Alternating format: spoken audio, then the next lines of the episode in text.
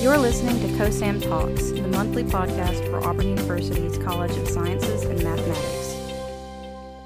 Thank you for joining us for another episode of COSAM Talks. I'm your host, Philip Coxwell, and this month our guest is Nick Soltis, the first student to be awarded a PhD in Earth System Science. How are you today, Nick? I'm great. Thanks for having me, Philip. Well, it's good to have you on. Uh, so, to begin with, uh, I, I, noticed that you said because uh, we've we've done an article about you graduating uh, with this degree, and you said that growing up you always had an interest in science. Well, was there anything specific that you were interested in, or was it just general? You know, you like the bugs and insects like most kids. Yeah, yeah. So I grew up um, in Western Pennsylvania, about an hour outside of Pittsburgh. So it was pretty woodsy, pretty rural. Um, I'm lucky that my dad has always been really into science, and as a kid, he'd always have us outside, you know, uh, checking out rocks, checking out bugs, checking out trees, all that good stuff. So that always kind of drove my interest. And through school, like you do the thing as a kid where you get these really intense interests in things like space, flags, whatever. You know, I went through different phases, but it always kind of came back to things that involved like the Earth itself. Um, so that's really kind of where my interest from science came from. So, growing up, did you did you take vacations to specific places where you you may have experienced some of the uh, the things that you were interested in, like this?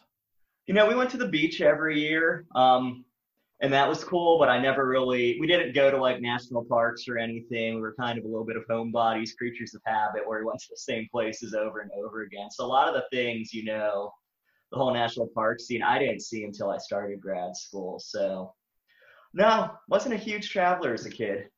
Okay. Well, the reason I ask is because being uh, being interested in the Earth and Earth with your degree earth system science one of the first things that comes to my mind because i have been there and it was just one of the most amazing places i've ever witnessed was the grand canyon. Mm-hmm. and uh, have, have you been to the grand canyon? Yeah i have been to the grand canyon. Um, i have family that lives in arizona so we took one trip when i was young and went out there and yeah it's it's incredible. It's like any, unlike anything you'll ever see. Um, it, really, it really is yeah, going back with your thing about things being impactful, like that, those trips to the beach, so they weren't super exotic. Like I've always felt a really strong connection to the ocean. Um, I think from those trips, and even still when I go to the field, I go to crazy places like Iceland or wherever. It's like I always want to go to the beach mm. um, and sit on that beach and be near the ocean and just kind of feel that connection with it. So the ocean's always been kind of really impactful. Even though I'm not an oceanographer, it still is something that I'm always like as a geoscientist drawn back to is kind of the ocean. I mean, it's it's trite to say, but like we carry seawater in our blood. The chemistry is almost the same. Like there's just something about the ocean that as a scientist just fascinates me so much. Right, the ocean calls to you. It does. Yeah, it really does. Yeah, like like the old time sailors, the ocean calls to you. so, uh, after high school and everything, you ended up at NC State. What what took you there? What made you make that decision? Yes, it was it was a long journey. So in college, I actually decided to uh, study t- uh, education, science ed. Um, I couldn't commit to one branch of science, and in a lot of schools, including in Pennsylvania, geology isn't really part of the curriculum. So it wasn't a world I really knew that well. Um, so doing science ed let me kind of do all the sciences and I didn't have to commit to one. I got to teach, which is something I've always been really excited about. I worked at summer camps through college, high school. So like teaching and working with kids is always something really important to me.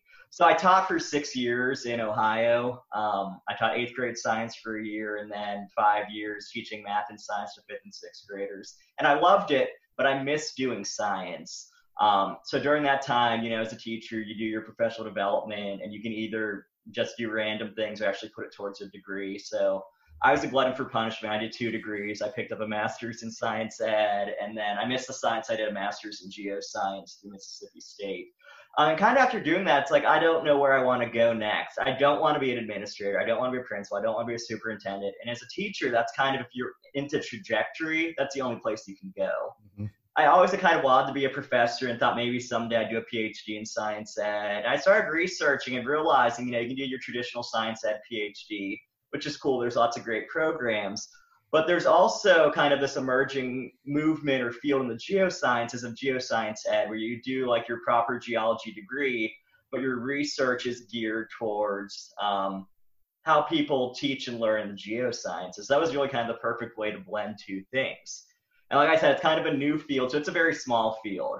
Probably all the people who you know are doing that at universities or taking graduate students, I, I know all of them. Like it's, it's that small of a field.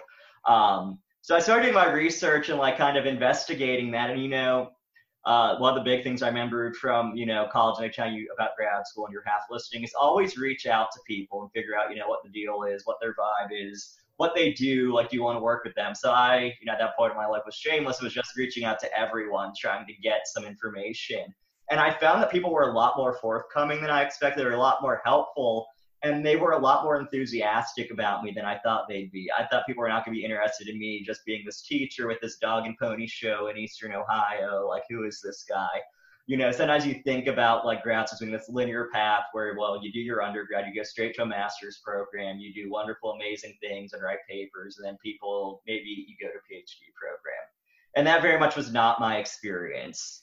Um, so I didn't think there would be a lot of interest but there was. So, you know, I realized this could be a possibility. So I made a really difficult decision that, you know, I had this opportunity to go to, at that time, it was five places accepted me, uh, leave my job, leave my insurance, leave my house, leave my family, and kind of go on a new adventure, which was appealing.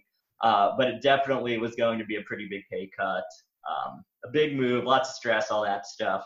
Um, but I decided, you know, um, I met Karen McNeal, who was at North Carolina State at the time we really clicked. I went and visited over my spring break. I visited a few other places then too. So you know, it was a really good fit, a good vibe, someone I wanted to work with. So I called Karen the day before I committed and said, you know, I want to join at NC State. She said, that's great.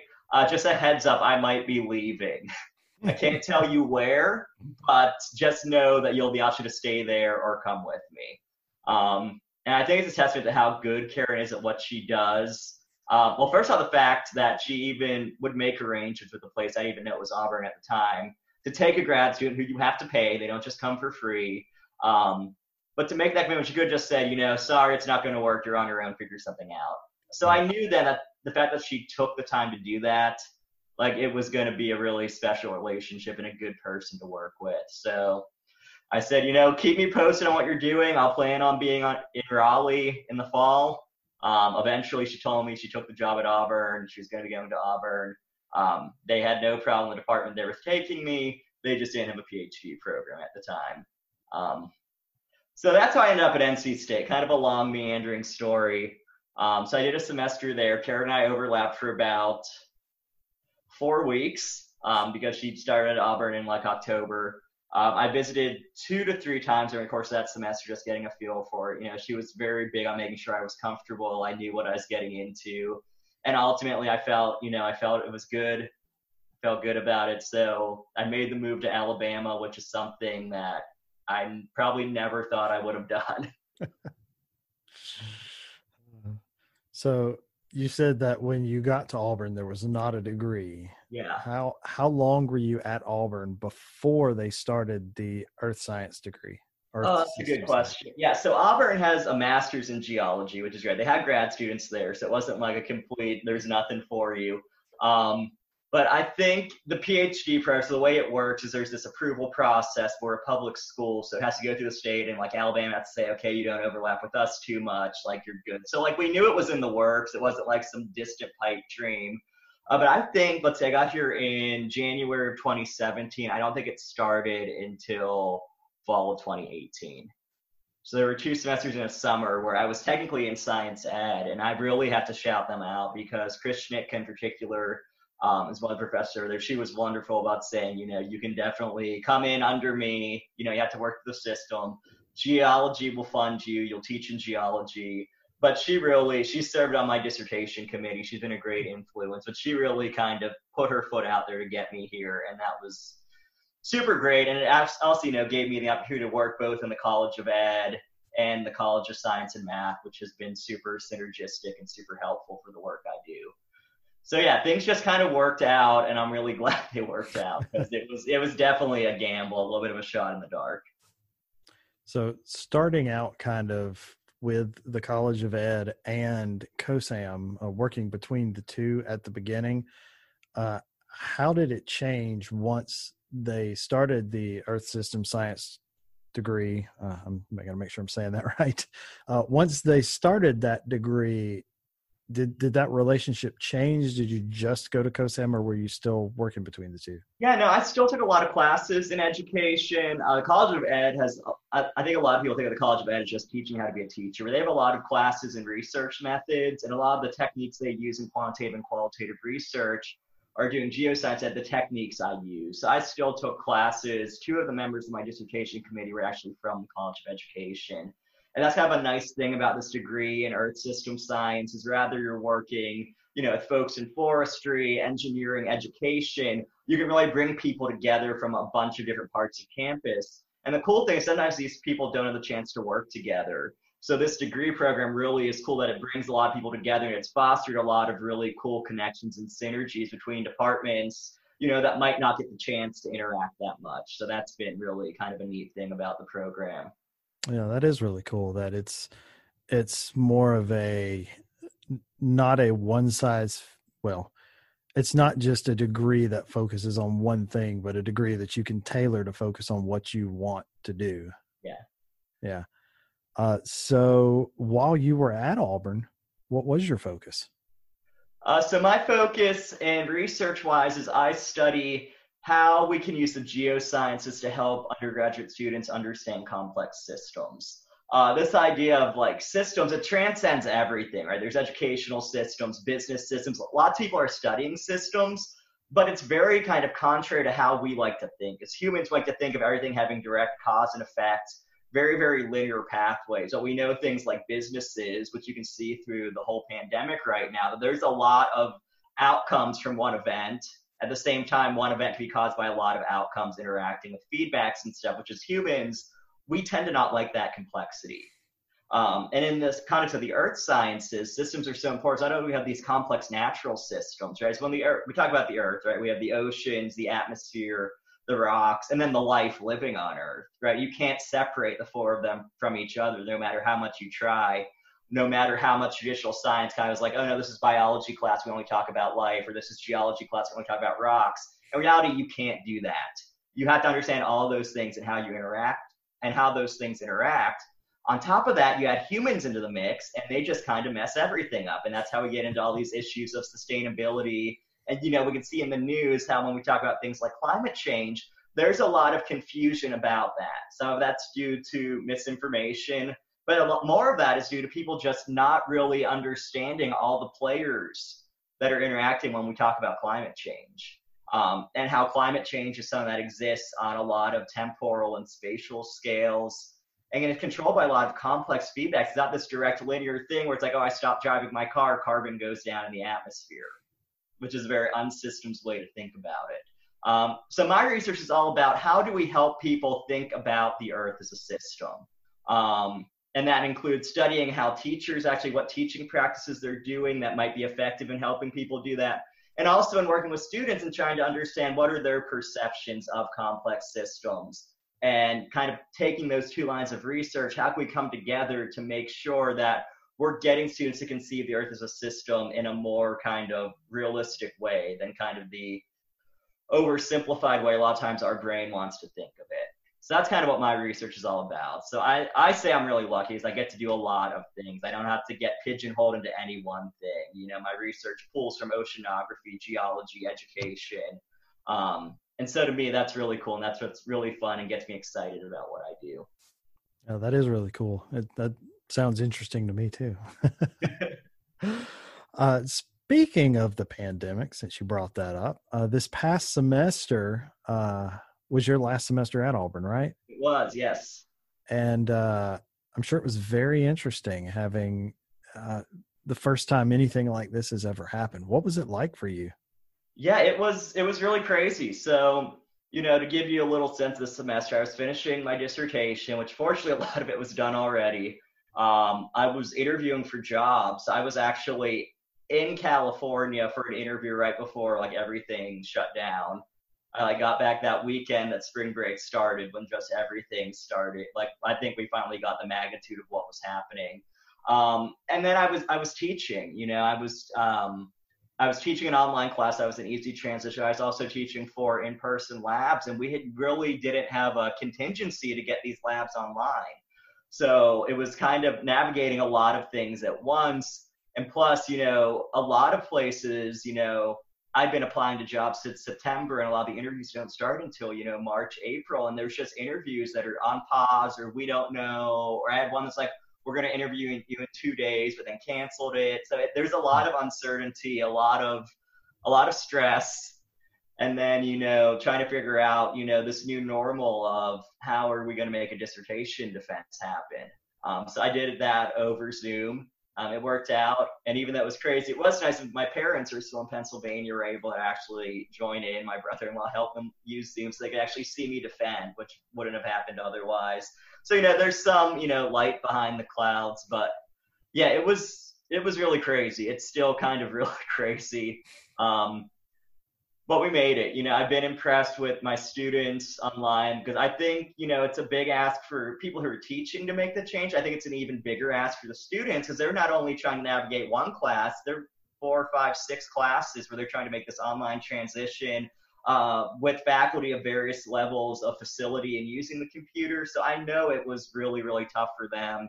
A lot of them are in tough situations where they're between places or, you know, they have to work to support their families during the pandemic when jobs are limited. So I just, I really have to shout out the undergrads during this pandemic because I think at least my students really kind of rose to this challenge that, you know, none of us could ever really anticipate. Well, but yes, pretty... it was madness. It was madness. Well, that's pretty awesome with the uh, with the students. I know we we have a lot of great students in COSAM, and I don't know if you were just teaching COSAM students, but uh, I know they they tend to do that. They tend to rise to the occasion. Mm-hmm. Yeah. Uh, so with all the uncertainty now, and I know with graduation kind of being postponed, and uh, are you planning to come back and walk in August? We'll see. There's a lot up in the air right now, and, and a lot of fronts. Um, yeah, so like I mentioned, I've been applying for, you know, teaching jobs, faculty jobs at different universities. So everyone's kind of up in the air, you know, will there be classes? Will things be online? Will I be making a cross country move or will I be getting, you know, there's a lot. So tentatively, if there is a graduation, I'd like to walk in it, do, you know, kind of my final walk, get my hood, all that good stuff. But um, lots of stuff up in the air and still, you know, like getting my parents here. Like, I don't know if it's safe for them to come, and you know, there's just a lot. So tentatively, yes, but I'm pretty. I've learned to be pretty flexible. Right. I, th- I think we all have now. Yeah. so, even with the cer- the uh, uncertainty about the future and everything, what plans do you have, or what what hopes do you have for your future? Yeah. So, I mean, I've been pretty lucky on the job regardless of other situations, but um, my goal is to get you know tenure track university at a, a more teaching focused institution. Teaching's like I mentioned always been a passion of mine, and my research is just so synergistic with the teaching that those types of institutions really kind of make sense for me. But uh, you know. I left everything to come on an adventure to Auburn. I'm ready to pretty much do that again and go on the next adventure. So it's it's exciting, it's stressful, there's a lot going on, but you know, we'll all get through this. Everything will work out in the end. But I know the right job's out there, and someday, you know, we'll hit it. Let me ask you one more thing before we close out today. Uh, if there was a student out there or a possible PhD student looking at all the degrees at Auburn and came across this Earth System Science degree, uh, and they might be interested in it, what what one piece of advice might you give them? Advice? I would say you know if you feel an inkling that that's your thing i would definitely do it. Uh, you'll meet incredible people doing that program both in terms of faculty and students. Unlike a lot of the other programs on campus because it's so interdisciplinary you meet so many interesting people people who are in your home department uh, people who might do work that's very very different from you um, including faculty who do things that are very very different from you. So i mean it's a great chance to make connections and i would say if you do that program take advantage of every connection you make because I think it's very unlikely you'll ever be in a setting where you can make so many unique connections. So I think that's really kind of one of the biggest things you can take out of that program. Awesome. That's good advice. Well, thank you again, Nick, for joining us this month. Yeah, thank you so much for having me. It's been great. Yeah, it's, it has been a great conversation, uh, and I hope you have uh, good luck with your future. Um, good luck with your job interviews. I, I hope they they do happen soon. Um, I hope we are able to kind of come out of this into a new normal and things can pick back up. Uh, and yeah, just thank you again for joining us. Thank you.